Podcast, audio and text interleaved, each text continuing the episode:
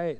Thank you guys for coming out uh, to the Q&A panel in response. A um, couple things that we want to make you aware of. The, the first is this is actually going to be recorded, so if um, someone you know wasn't able to make it, we'll have that online for them to check out later. Um, in addition to that, we'll be collecting some of these cards um, from the back if you have questions, and as well as I'll be coming around with a mic too. So if you would rather not write your question down and would just ask it face to face, we can do that um, as well. And so to kick it off, we received a couple that, that we pulled um, to begin with. And um, once Nick gets up here, because I think uh, the first two are kind of directed at his message last week on Origin, so um, we'll have him come up um, to address some of that. But our panelists today are uh, Nick Lillo, our lead pastor, Larry Renault, our teaching pastor, uh, Dr. Mathewson, who is a professor at Denver Seminary, Danielle Reeves, who are, is our ministries pastor, and then Dave Reeves, um, who's a chaplain um, in the area as well. Um, so that each of them have been on uh, the panels throughout um, the week. So, first question um, is At what point in Genesis do you start reading the text as historical, taking it literally, versus allegory, and why?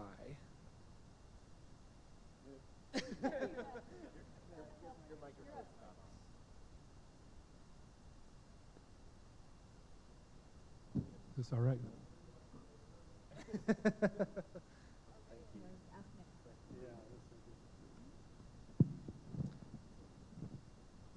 Um, two comments. One, I'm not taking the first 11 chapters as allegory. I'm taking it as creational literature, so it's dealing with worldview and it's adopting the, the mechanism of the literature of that day that it's being written to. Ancient Near East had flood stories, had creation stories, uh, those kind of things. And he's adopting that kind of framework to give a different worldview and defend the nature of God and lay out a theology that deals with everything from marriage to sin to death to, to diversity. Um, I think by the time you get to the, the account of Abraham, that becomes historical narrative and is grounded in history. And that doesn't mean anything before chapter 11 it doesn't have some history floating around in the back. I think there may be some historical events behind that, but I don't think that's what the author is doing. And the reason I argue that is that the, I think the text gives you hints that this is not history. So even the Noah story is a very chiastic structure and, and uh, is formed a special way in terms of the literature Uh, um, so I just think uh, along that he's just speaking to, to the framework, the creation literature that exists in his days. But, but I was simply, I, um, 12 to me becomes historical. I, I do think that I want to argue for more of a historical Adam and Eve in some context, but I don't think that you have to see that whole narrative 1 through 11 as historical to do that. I, I don't know. You, who else yeah, is? I would probably start a little sooner. I, okay. I, I think in chapter 2 of Genesis, um, there's history, especially when the four rivers are named, which kind of places where things are at that time, time of the world. Um, I also think chapter 5 and the genealogy of Seth is an actual genealogy. So uh, I, I would probably start soon. Yeah, I, I'm not sure about. So it has historical elements before historical that. Yeah, and I would yeah. agree with you. And I also would, and this is where Nick and I maybe would argue some, but I, I actually think Jesus thought Adam was a historical person, mm-hmm. the way that he referenced Adam. So, in, the, in that sense, you could say that Adam, being historical, it started in Genesis 1 and 2. But. And can I just point out, I love the fact that you two disagree. And I mean, there's no hindrance of relationship, fellowship in any way, straight, shape, or form of how you seriously you try to apply the Bible to your life and God's truth, and you disagree. Do you want to every add? day? I'm gonna. I'm gonna. Th- this whole issue of the historicity of Adam is becoming a bigger issue theologically. I think. Do you want to speak to that? You probably know far more about it than either Larry or I. Um, yeah. It. I, I mean the whole. And the whole thing behind this question, too, it's important to understand is we're not we're not asking a question of the reliability of Scripture or inerrancy. We're asking a question of what kind of literature is this. As everyone agrees that there are places in the Bible that are not they're not meant to be historical. And I, I mentioned the first service, parables are one of those. Uh, Jesus doesn't, never claims that the parables actually historically happened. There's story, we have all kinds of examples of rabbis teaching stories just like Jesus, using the same characters. In fact, a lot of them have, a lot of the parables have elements in them that just uh, literally could not happen, and that's the whole point. They're, they're stories meant to teach a point. Jesus isn't claiming that this actually happened. So uh, the same is true with the early parts of Genesis. One might want to say, yeah, this is, this is historical, uh, or, or someone might say, no, it's more poetic and not historical. Uh, but that's not a question of whether you're sane or not, or whether you're a good student or not, or whether you hold to the authority of the Bible. It's simply a question of what kind of literature do I think this is. And so uh, it, that kind of comes, I think, comes down to that. I, I, I think uh, probably the same way that there's a, a lot of history in the first 11 chapters, but it might not be the author's intention, especially in the creation account. I think he's more communicating a theological message in, in the first few chapters of Genesis. That although it's historically based, at the same time, uh, I, I- see the author uh, basically the uh, finding creation as God constructing a temple where He's going to dwell with humanity. In fact, that becomes the basis for the tabernacle and the temple that get built in the rest of the uh, the narrative. So, so I, I again, it's um, just important to realize that we're dealing with what kind of literature is this, not whether Larry or Nick are more, more serious about the Bible, but how they understand this is the kind of literature they find. Far more serious Uh, yeah, well, I didn't want to say that up here. so. All right. Uh, another question uh, that we received was um, you said that the Bible makes accommodations for the original reader's lack of knowledge, saying that you also accommodate when your child asks where babies come from. If this is true, then are we all adults still being told we came from storks since the Bible doesn't change? If so, doesn't that mean the Bible is telling us a small lie, therefore making it imperfect? How can the Bible accommodate and still be perfect?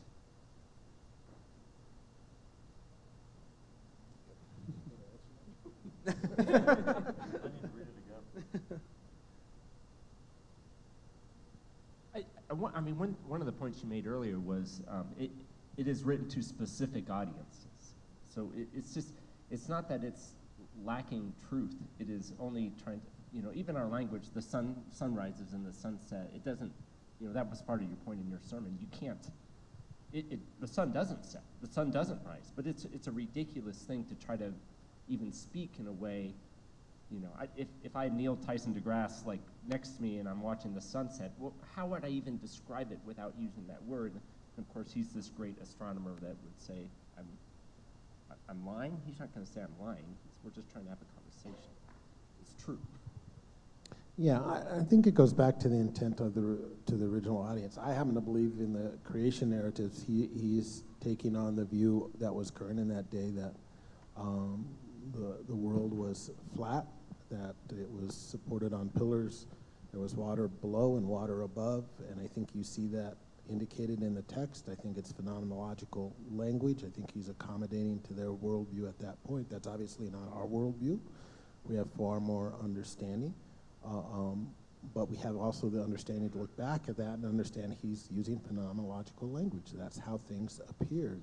So I don't think he's uh, trying to affirm that's the true nature of the universe. I just think he's accommodating to that understanding. And I think, you know, if Genesis, he was trying to, to tell us what the worldview is now, I think he, he would probably approach it differently because we're a different culture. So I think he's accommodating to the understanding of the original audience. And uh, um, I think he has to. I mean, what, what would the author say if he said, I'm going to communicate uh, um, the creation of the world on my terms and my, with my scientific understanding back then? What, what would you write to an ancient culture?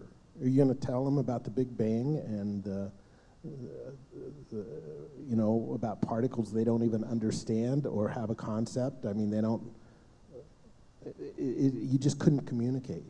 So you have to accommodate to some degree. Anybody want to help me out here? or am I just digging the hole deeper for No, myself? but I was thinking about the fact that if you think back, however many, not that long ago when we didn't have cell phones, if I tried to explain to my grandfather who died, you know, a number of years ago, what cell phones are like, he wouldn't he wouldn't have been able in that time to think forward to what what the technology is even about. And I think that there's some sort of parallel that it's hard. It's easy for us to look backwards, but it's much harder to anticipate looking forwards. And so the au- the original authors would have had to have written, you know, in this case to my grandfather's understanding, but not to mine. So I think that you know we forget because it's we're looking back. I, and I do, I, I do think there's problems that arise from what I'm articulating, because then the question comes, when, when is God accommodating and when he's not? And I think that's a challenge to try to figure out. And I mean, the whole approach to Scripture puts us in a humble place. and and uh, there's a quote that we give to my grandfather credit to. I don't know where he got it, but you know, some, sometimes when we talk about God, he says it's like uh, one amoeba trying to explain to another amoeba that how men flew to the moon, and he was an engineer. Um, and, and the other amoeba doesn't even understand the question. We're, we're still all so God's trying to make sense of things in a way that we just can't fully understand. I mean, so much is revealed to us through Jesus and you know through Scripture, but we're we're still humans trying to understand God. and if that doesn't overwhelm you a little bit um, and humble you, um, we're probably missing a piece of God.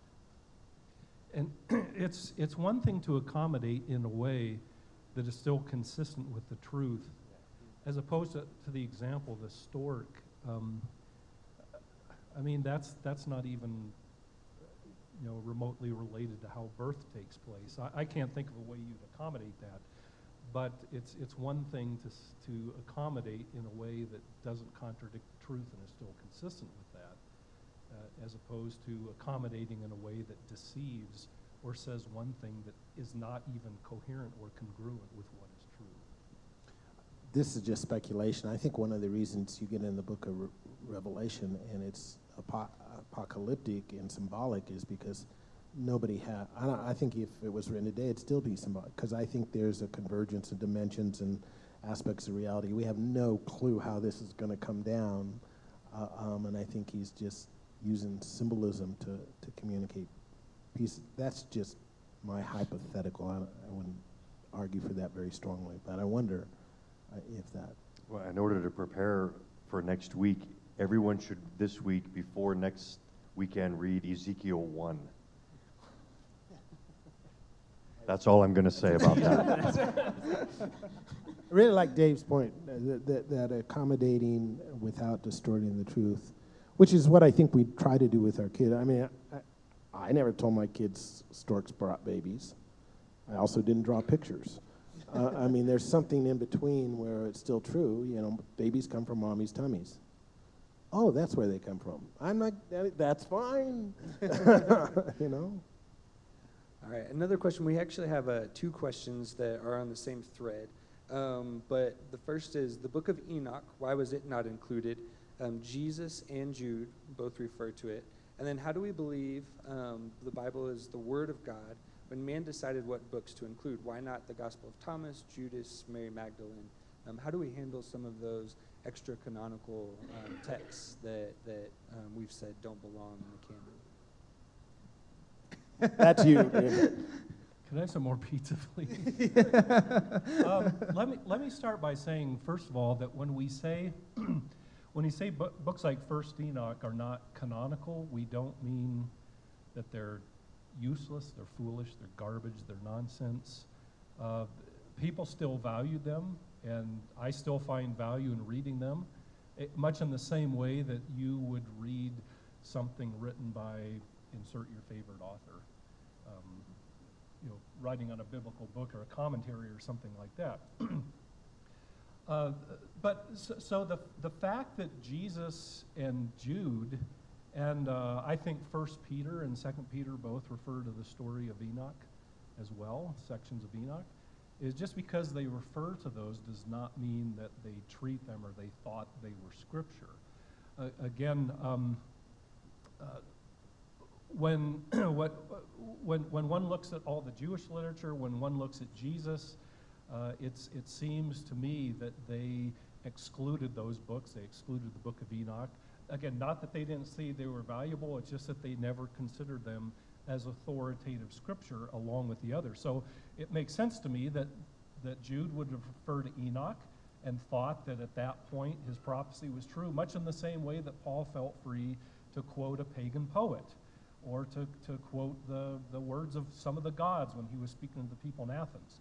Uh, so that doesn't mean that he thought they were authoritative scripture. It just means that he found some value in them or they helped him out in that situation. So uh, a book like First Enoch is indeed valuable, and New Testament authors do seem to be aware of it, uh, but there's really no evidence that they considered it as scripture alongside of Isaiah and Ezekiel and Jeremiah and the, the Torah and, and other Old Testament books.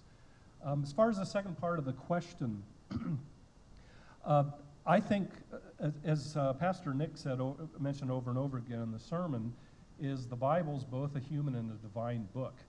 Uh, so uh, I, I think there was a very human process involved in deciding which books would be considered as scripture.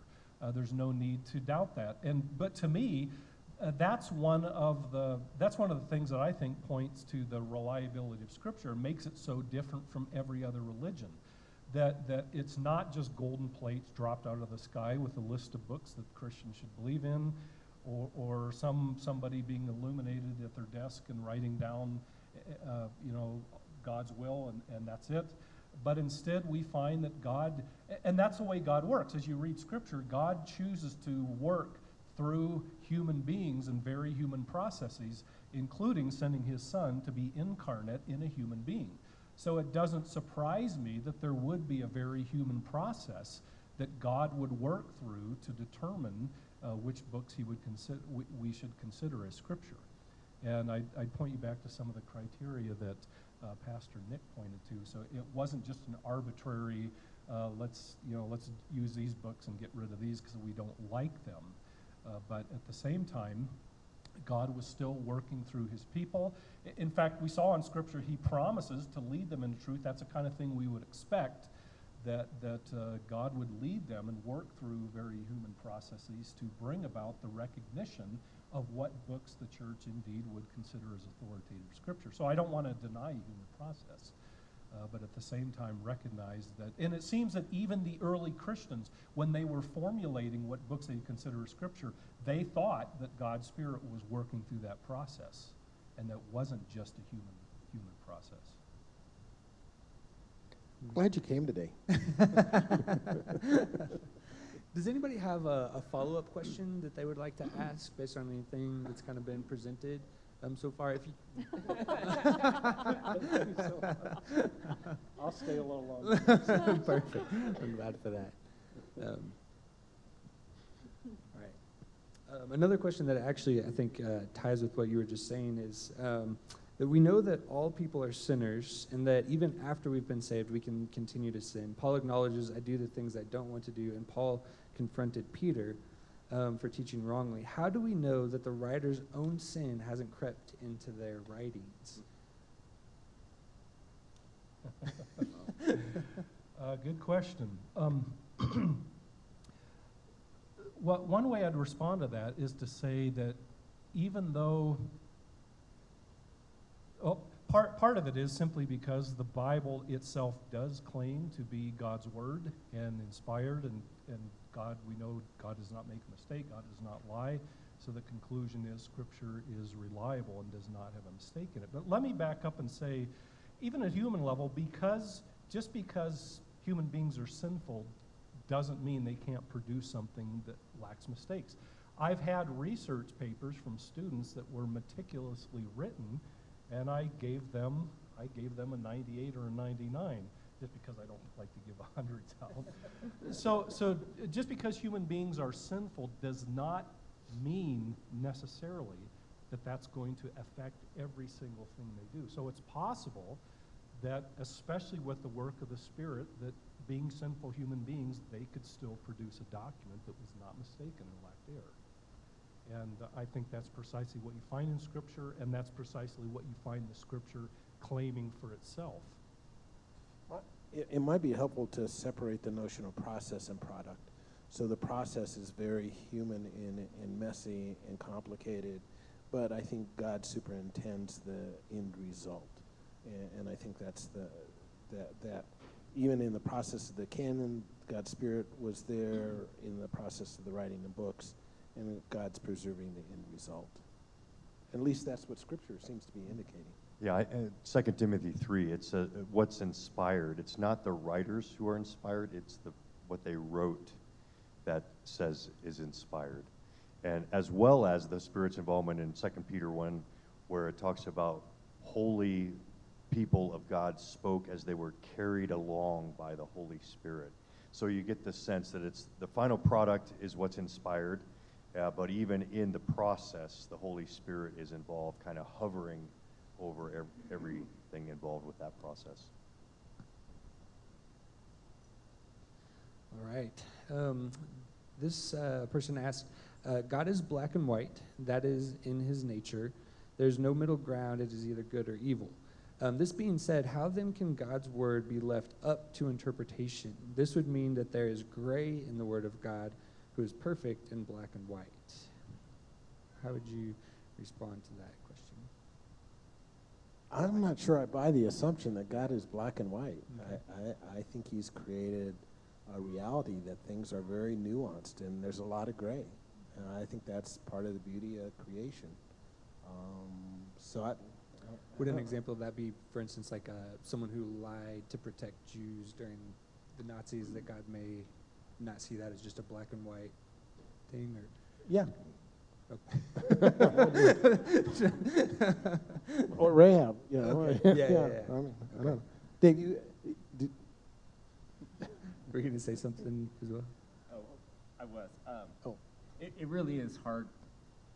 Could, uh, the last, the sermons the last couple of weeks have deconstructed uh, that little black and white um, version of reading the Bible, and it does probably feel unstabilizing. Um, but, but you know, you have everyone up here who is either in seminary um, for Bible knowledge. I mean, it has been our life and um, our occupation, our, our, our uh, dreams in life to take these words as seriously as we possibly can. And we're trying to understand them again as the original audience. And we're doing our best. But everyone always interprets everything through our lenses. We just can't not do that. So the, the, the only way humans can interact is through the gray and not, um, you know, I, I think God, God has ultimate truth and God, but, but the way we can see it, we are limited because of our finitude, because of our sinfulness. Um, and it probably feels like we're saying everything, just how you interpret. But it is how you interpret. That's, that's all we have. And I, I think you get some good examples in Proverbs and Ecclesiastes. Those are not black and white books. Ecclesiastes is saying, you, you told me in Proverbs that it was a formula, do this, do this, and it results in this, and that's not always true.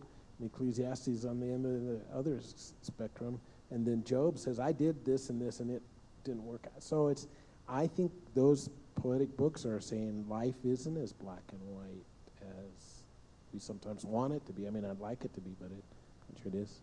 Yeah, I- and you even, you even find in the New Testament that text from Second Peter, where even Peter, w- we don't know what collection of Paul's letters he had, but, and he's probably uh, maybe a little bit of a jab at, Pete, at Paul, but Peter seemed to be confused with some of the stuff Paul wrote, and he's probably writing not very long after Paul's letters are collected.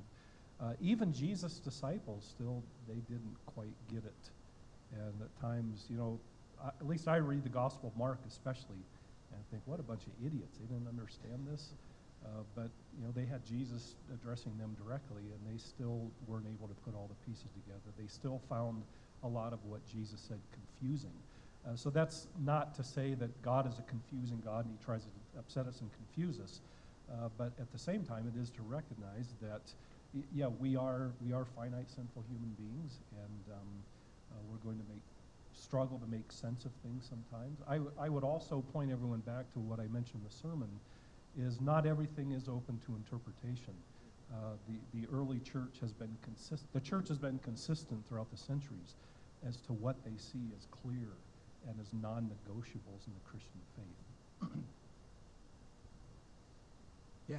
Um, an additional question is Could the early accounts in the OT be influenced by the pol- political narratives of time?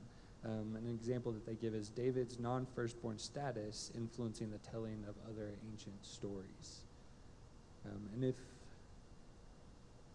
yeah, if you ask that question and would maybe be able to um, interpret it a little bit, I, th- I think the thought is that maybe if uh, the early accounts were written at a later date, um, could they be influenced? Like, for instance, the maybe the argument that they're post-exilic, some of the early um, Oh. accounts would.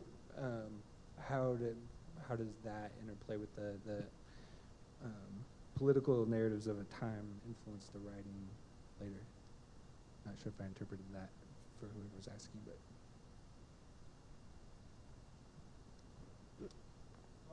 Okay, great. uh,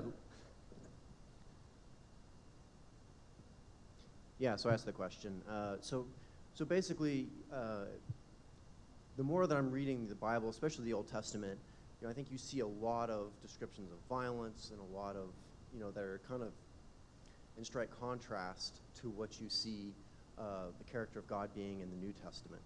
And so, and, that kind of raises my question: is is the a lot of the history and especially the Old Testament stories was that written at a time when that was more purposeful, more political, instead of this is actually re-happening. So, example, you know, if we were to retell the timeline of like 9/11, someone might say, okay, hey, we introduced something like gay rights, and then this event happened, and that was God's will, right?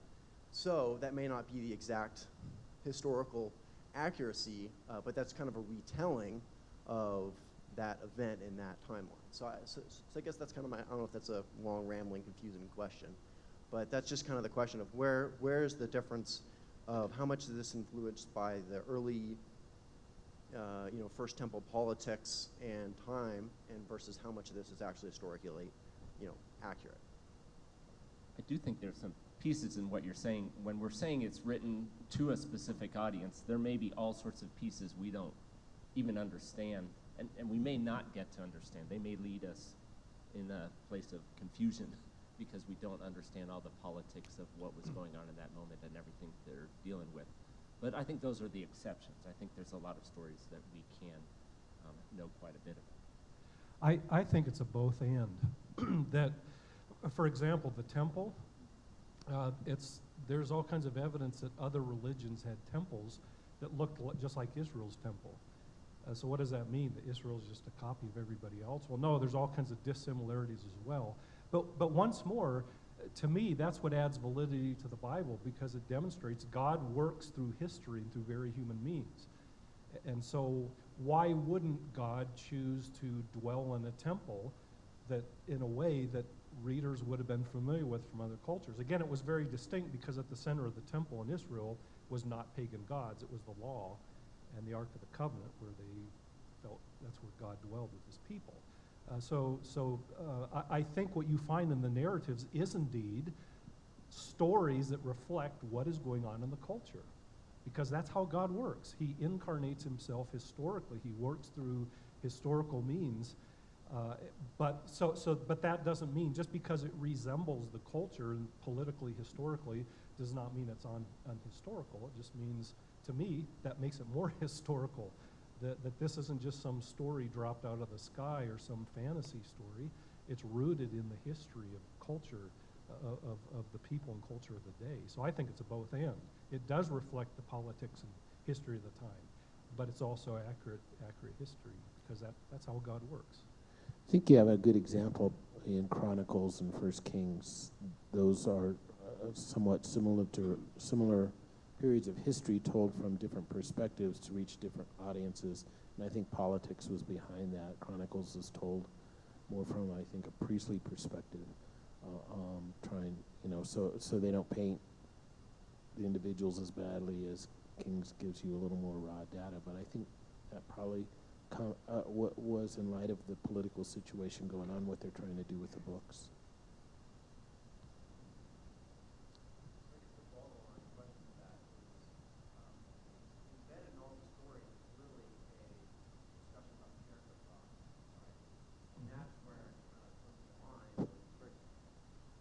Example, like when God commanded, you know, the Israelites into the Canaanites, you know, to destroy and kill all the, men, women, children, and all the stuff. And when they just killed the men, he came back and said, "Okay, you guys messed up." You know, so so you get an understanding of the character of God, at least from the writer's perspective. So I guess my question is, is you know, when we, you know, when I come across and I read this, what am I to make of this? Am I to make of this? Is this just a retelling of the experience of what someone thought that God was telling them in order to justify what happened? Or is this something that God actually, do we think, He really told them to go kill all the men, women, children in the Canaanite and kill the dogs and the livestock and everything, just for, you know, purposes of, you know, whatever?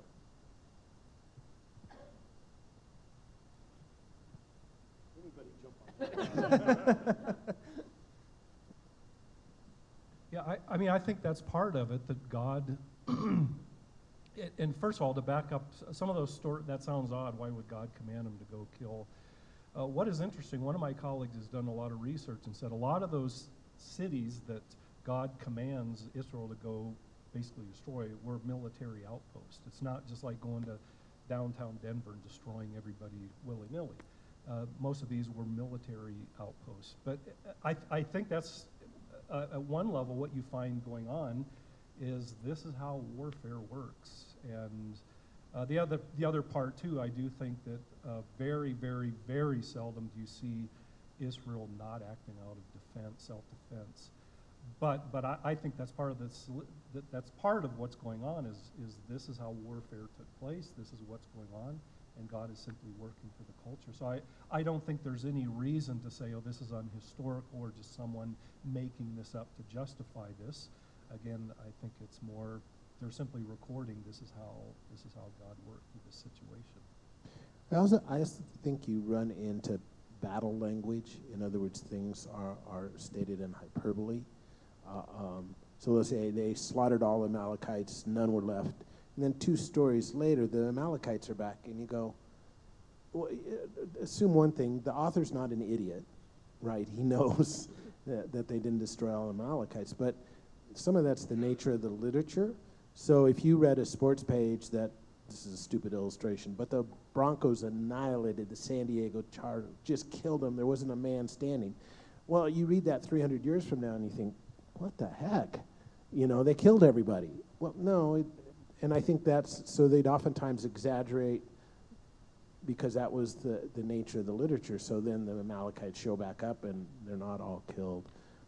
It, it's just the genre. And they understood that when, just like we understand, I don't think it's untrue that we annihilated the, the San Diego Chargers, right? We did. did, did we kill? No.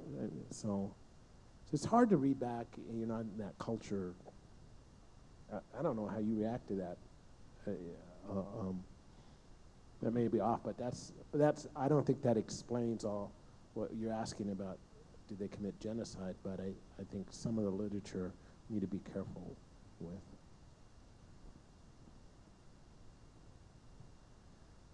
All right. An additional question. Um, this uh, might actually feed off of it. Uh, about God's character in a way. Uh, a question I'd love to hear a sermon on is the question of the existence of hell um, and why we believe in it. How do we reconcile with a loving God? Um, why would He create such an experience?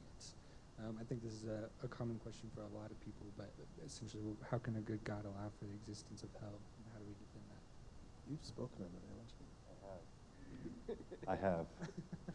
So I think I've said enough.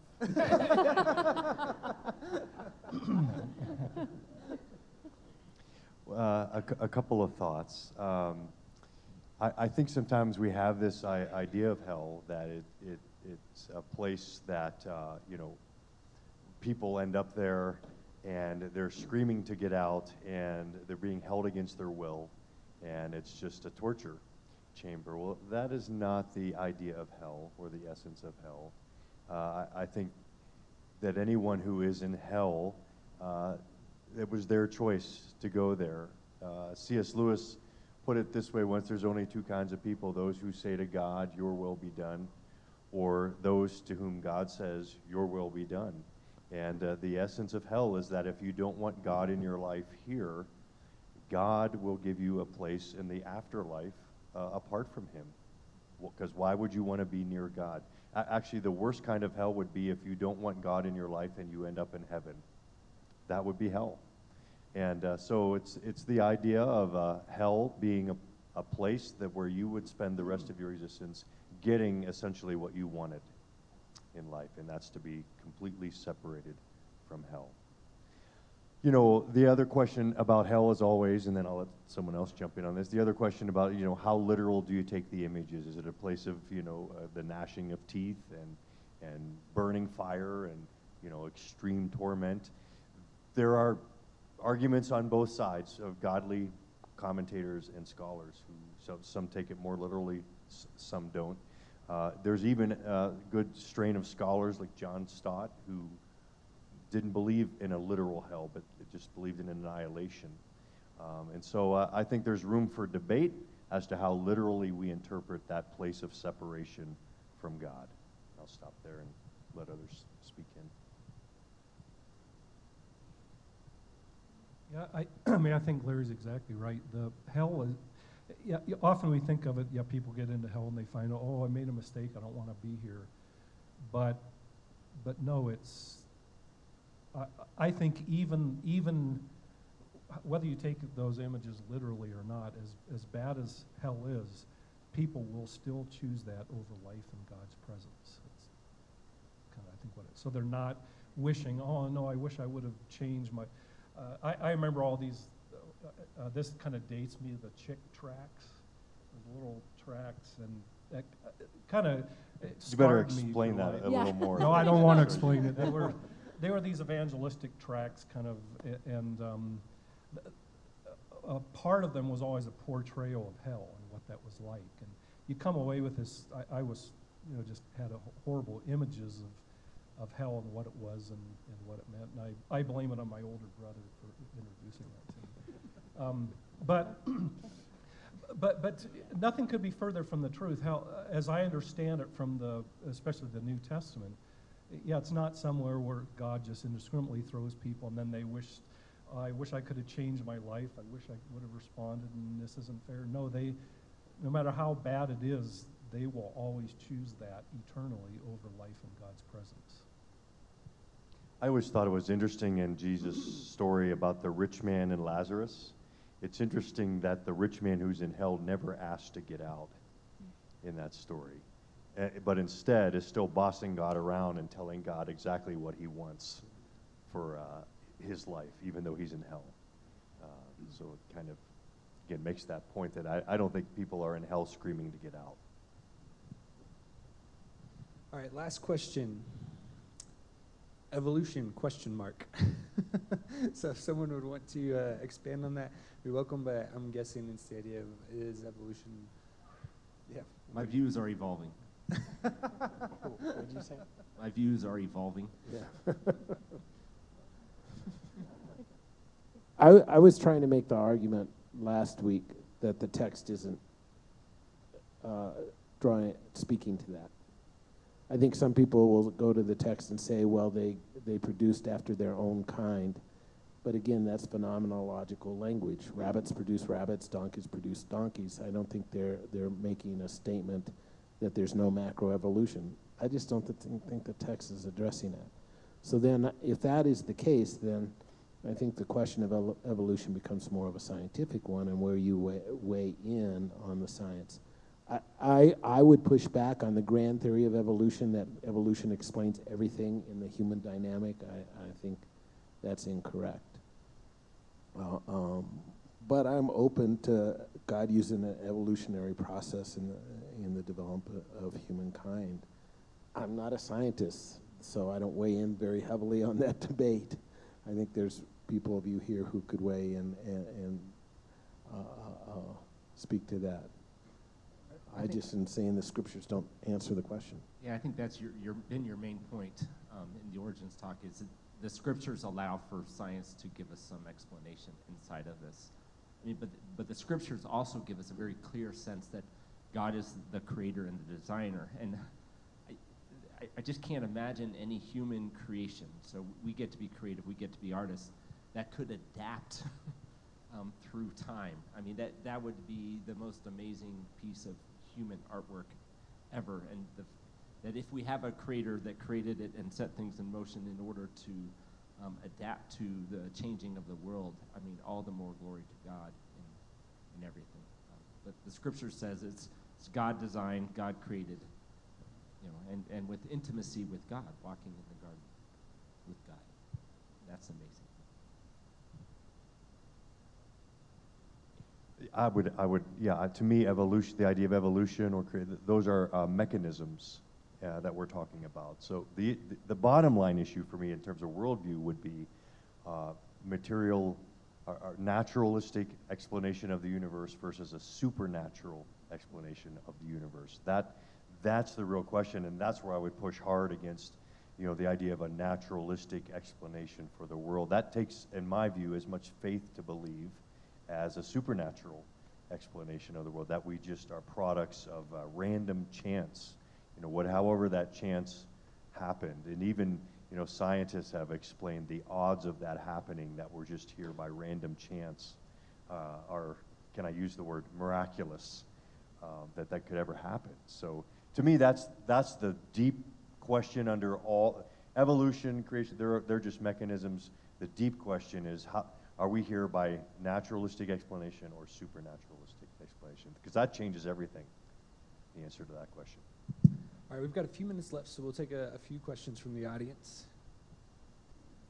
Sorry, going um, going off of that, um, forgive me for paraphrasing here, but you say basically when it comes to the issue of evolution, uh, that the Bible, mm, forgive me for paraphrasing again, but leaves it open for debate and leaves it open for science to explain it. Well, aside from my uh, studies in, you know, the world of science, um, still in college, but I mean, the Bible specifically says, you know, whether it was a million years or a day, for the days, that he made the animals and then he made humans from the dust of the ground, whether that's literature, creation literature, or, you know, physical truth. I mean, that's still pretty big evidence. Why would the author say specifically animals, then separate humans, if there is a possibility for evolution? It, that doesn't make sense to me. A couple comments. The order of what he creates is different in the two creation accounts. So you have a, a, problem within the literature itself. Um, and just because God says, I created Adam from the dust of the ground, in, in Job 10, uh, he says, I created Job out of the clay and molded him. Well, my guess is Job was created the normal way human beings are created through pregnancy and development within the womb. So in, in, Job's case, we want to say, well, yeah, that's just a metaphor and figurative language. We know that's not literally true. He didn't create him from, from clay. Well, I think you have to open, be open to the same thing that when it talks about God creating Adam from the ground, that's, that's figurative language. He's not trying to give you an order of creation. He, he's not trying to say what kind of process he used. I, I think Dave, Dave is right. He, he's talking about this temple and that he's creating this image, this idol. The word for image is idol, statue. That's us. We're to be representative. So I don't think he's trying to give us anything concrete in terms of the mechanics of the creation. And I think that's, uh, you know, in, in, Psalm 139, he says, God knitted me together in the womb. Well, I don't think God has big knit, knitting needles, right? That's metaphorical language. So he's not talking to process there. He's just talking about something deeper that we're created in the image of God and reflect his, his function to represent him. And for, for me, I think you're, you're uh, engaged with what I was saying too. Um, there's micro and macro evolution, and some is a purely naturalistic process, and some is a supernatural. I'm, I'm very, very, very, very much on the supernatural side of things, and I, I do think there is something different from humanity than from all of the other animals in, in creation. Um, and, and for me, that's the separation, um, you know, that, you know, as soon as, you know, I think my dog has a soul, but I think he's going to hell. Um, no, no, I, no, my dog doesn't have a soul. I, it is different. I, lo- I love my dog, but I'm not going to do, you know, I'm not going to put a million dollars into my dog's health care. you know, I, but I would do that for my child. And uh, my, my values between a human being and, and the animal um, kingdom is, is differentiates and that reflects that piece. So when, for me, accepting some parts of evolution, there's other parts I absolutely. I think one of the things that's hard about all of these questions is that we're wired to want to have the answers and we're wired to want the black and white solutions. But there's an element of God that's mysterious, that we won't totally understand some of these questions until we get to see Him face to face. So I just want to name that because there's, I mean, it's hard when you're wrestling through some of these big questions, but there are some that we can read and we can talk and we can discuss. They're just pieces of God that we're not going to fully understand. Good segue to my question, Danielle. Thanks for setting me up there. Uh, thank you so much for all the nuance, all the, the cognitive thinking that's helping us be complex uh, in this. But talk to me a little bit about how truth is revealed to us through the Holy Spirit as well. God just speaks to me.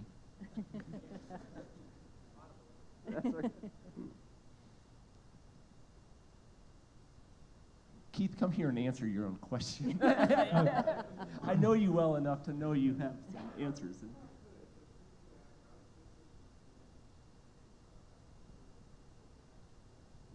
okay. well, they got prep, so. I think Nick is all letting me know. No. Uh, I mean, I'd, I'd say a couple, this uh, just brings up a whole, a whole broader answer, but just a, a couple of things. Number one is I do, I do believe the Holy Spirit is in this entire process and that the Holy Spirit works.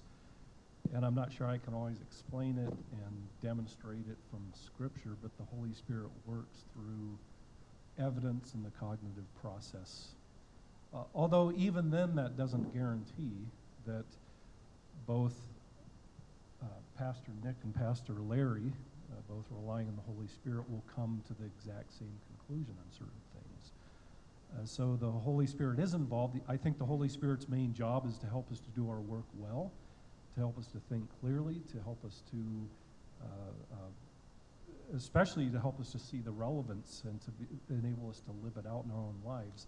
But I'm not sure that the Holy Spirit is a guarantee that we will all come up with the exact same answer. If that's the case, then the Holy Spirit has done a very poor job because we still disagree on things, although we're uh, you know, the same godly men and women who uh, are, uh, have intellectual gifts and abilities who examine the same scripture and come up with a different view. Um, that's difficult to which one has the Spirit more than the other. Uh, so I, I do think the Holy Spirit is involved. I, I think our work is impoverished if we don't rely on the Holy Spirit to help us to think clearly, to do our work well, to not miss things, to see things more clearly, uh, especially to appropriate and apply God's truth to our lives, to be convinced of His truthfulness. But at the same time, still that still leaves wiggle room in us having to think and and even disagreeing at times with each other. I don't think the Holy Spirit will lead us astray again on the major issues that He's always led the church to see, as, as things like who Jesus is, His death on the cross, His resurrection, uh, where truth lies the Scripture itself as the Word of God. Those sorts of things I don't think the Spirit will lead us astray on. I also think sometimes when we ask that question, we individualize the work of the Spirit rather than seeing him working corporately. Uh, um, so it's interesting if you go to Ephesians, be filled with the Spirit. What if that's more of a uh, corporate manifestation than an individual manifestation, and it kind of changes the, the nature of what we're, we're talking about? Because when I'm asking, well, is the Holy Spirit going to convince me of the right truth? I'm not sure that's primarily what the Holy Spirit does.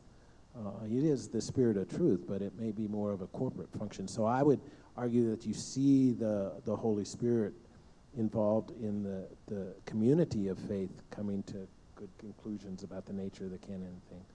Individually, where I experience the Holy Spirit is more in the artistic side of Scripture and its richness and its poetry, and, uh, uh, um, and I'm wowed with it but I, I don't think it's controlling my intellectual conclusions. I want to be empowered by Him. But, uh, you know, God is the great allower, and He's allowed people to come to bad conclusions about their interpretation of Scripture. I, I think He, yeah, careful there. I also think the Spirit is always involved in character development. So um, there's been a lot of church splits and arguments over the years over Holy Spirit inspired people coming to different conclusions. And um, if one of the conclusions the Holy Spirit isn't inspiring you to is humility, um, you're probably not listening to the right spirit. It was your pizza. I, I would just add too. Uh, I think the primary key uh, work of the Holy Spirit, it seems in the New Testament, uh, it was J.I. Packer that, that said this years ago that the the Holy Spirit is the floodlight on Jesus Christ. So he's always pointing to Jesus. So it's not only the essentials, but primarily the Holy Spirit illumines the human mind to Jesus.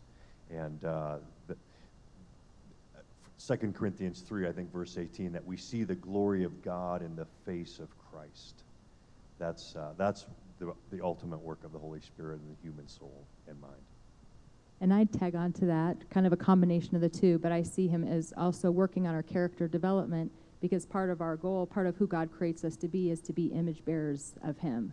And so I think the Holy Spirit works through us through that character development so that we then reflect that image accurately onto other people.